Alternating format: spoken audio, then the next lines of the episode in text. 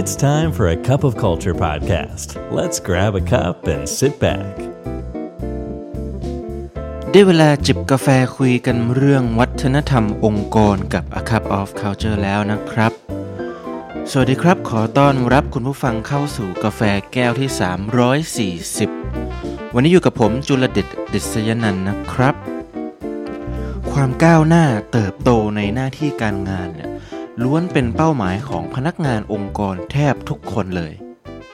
ด้วยการมาพร้อมกับชื่อเสียงเงินทองที่มากขึ้นก็ดี เป็นที่นับหน้าถือตาก็ดี หากแต่บ่อยครั้งที่การเลื่อนตำแหน่งก็เกิดขึ้นเร็วเกินไป พนักงานบางคนมีความทะเยอทะยานแต่ก็มากเกินไป คือพยายามพุ่งไปข้างหน้าด้วยอัตราเร่งสูงสุด ทั้งๆที่ยังไม่พร้อม และตัวองค์กรเองบางครั้งก็ตัดสินใจเลื่อนตำแหน่ง top performer เหล่านี้ เร็วเกินไปเช่นเดียวกัน จะด้วยเหตุผลใดก็แล้วแต่การก้าวขึ้นมารับตำแหน่งหัวหน้างานด้วยความไม่พร้อมเนี่ยอาจส่งผลให้พนักงานในแผนก เริ่มไม่มีความสุขจากความเป็นผู้นำและการบริหารจัดการของหัวหน้าคนใหม่นี้ และส่งผลให้สมาชิกในทีมทยอยโบกมือลา เกิดเป็น turnover ที่สูงขึ้นในที่สุด ความเสียหายที่เกิดจากการเป็นหัวหน้าแย่ๆนี้ สร้างความเสียหายให้บริษัทในอเมริกา รวมแล้วกว่า 360,000 ล้านเหรียญหรือ 12 ล้านล้านบาทต่อปี แล้วทำไมพนักงานระดับปฏิบัติการที่มีความโดดเด่นหลาย ๆ คน จึงไม่ประสบความสำเร็จเมื่อก้าวขึ้นมาเป็นหัวหน้างาน ก่อนอื่นต้องเข้าใจก่อนนะครับว่าความสำเร็จส่วนตัวเนี่ยไม่เท่ากับความสำเร็จของทีม ดังนั้นเราจึงไม่สามารถพิจารณาการเลื่อนตำแหน่งจากผลงานที่ผ่านๆมาเพียงอย่างเดียวได้ เพราะการเลื่อนตำแหน่งนั้น ว่าที่ผู้จัดการคนนี้อาจเจอทั้งการเมืองภายในองค์กรที่เข้มข้น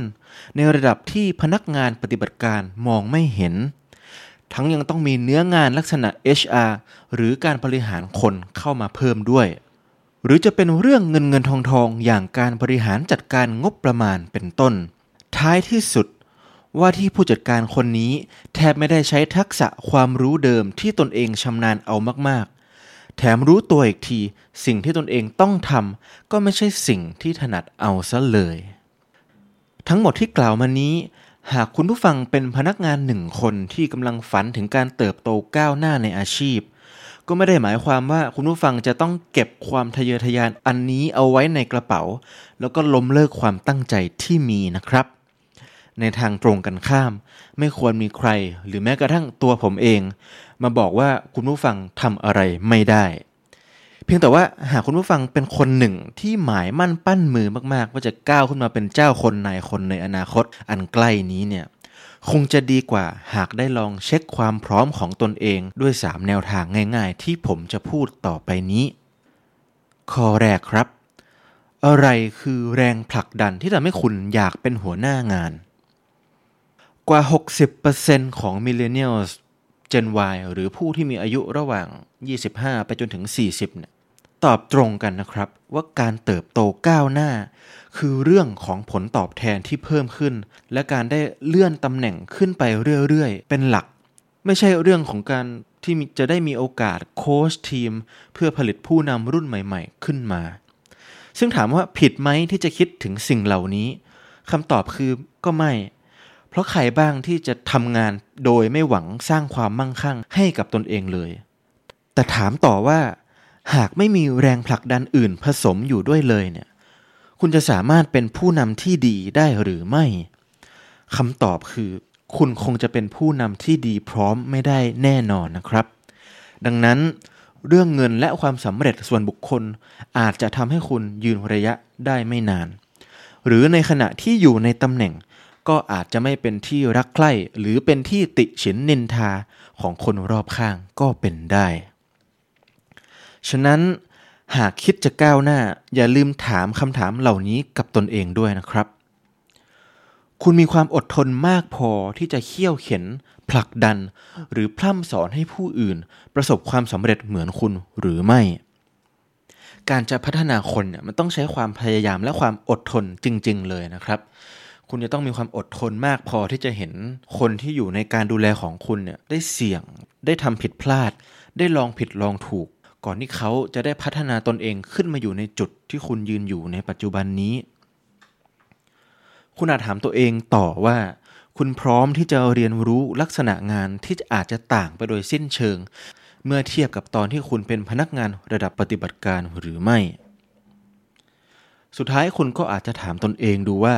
งานบริหารเนี่ยทำให้คุณรู้สึกตื่นเต้นหรือสนุกที่จะเรียนรู้หรือไม่ หากมองไปที่ผู้บริหารระดับ ผมอาจจะเรียกว่า Director ขึ้นไป GM หรือ C Level ที่คุณรู้จักเนี่ย คนเหล่านี้ไม่ได้อยู่ในตำแหน่งได้เพราะความสำเร็จส่วนบุคคลเพียงอย่างเดียวจริงไหมครับ แต่เพราะมีความสามารถในการช่วยเหลือผู้อื่น ให้ประสบความสำเร็จได้ด้วยเช่นเดียวกันต่างหากที่ทำให้เขาอยู่ในตำแหน่งได้นานได้อย่างยั่งยืน แนวทางข้อที่ 2 ครับ เราทำหน้าที่ของเราในปัจจุบันได้อย่างดีเยี่ยมแล้วหรือยัง แน่นอนว่าหากผลงานในปัจจุบันยังทำได้ไม่ดีพอเนี่ย จะลัดขั้นตอนไปคิดถึงอนาคตจะทำได้อย่างไรจริงไหมครับ ผลงานที่ดีเยี่ยมในที่นี้เนี่ยก็หมายถึง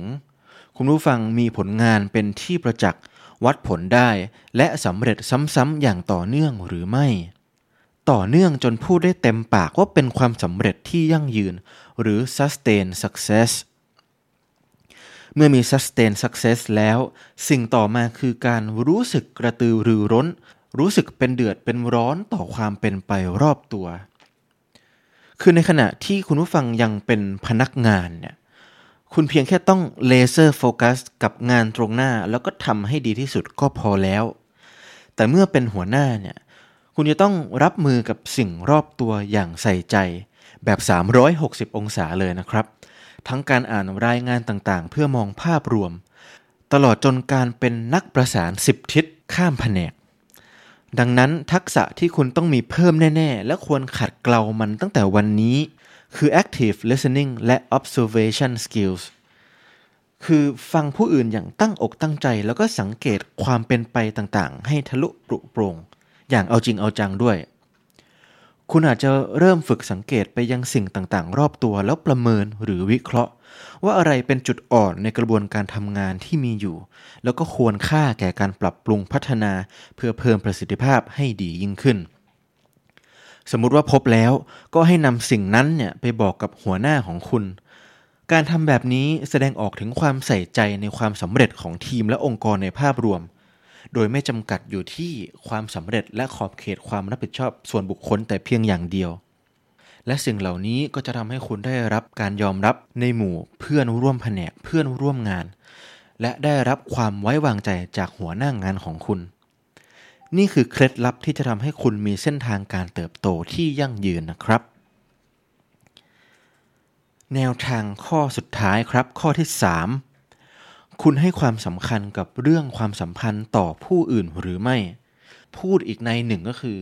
คุณเป็น relationship builder หรือไม่ ในฐานะผู้นำเนี่ยโลกทั้งใบไม่ได้มีแค่ตัวคุณคนเดียวอีกต่อไปนะครับ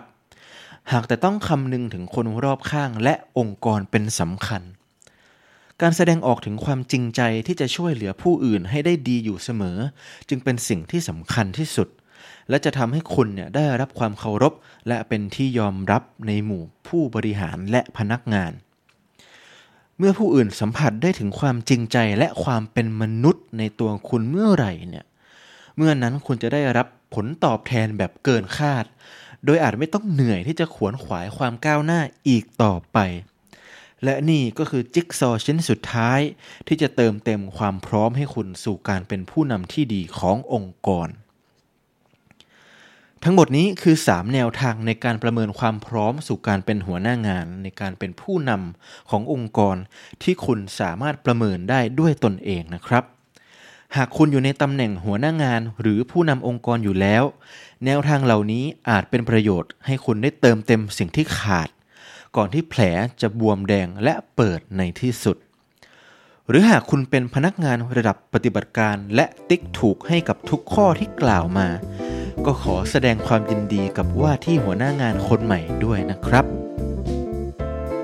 วันนี้กาแฟหมดแก้วแล้วครับ อย่าลืมนะครับ ไม่ว่าเราจะตั้งใจหรือไม่ก็ตามวัฒนธรรมองค์กรก็จะเกิดขึ้นอยู่ดี แล้วทำไมเราไม่ออกแบบและสร้างวัฒนธรรมองค์กรที่เราอยากเห็นกันล่ะครับ ขอบคุณครับ And that's today's Cup of Culture. See you again next time.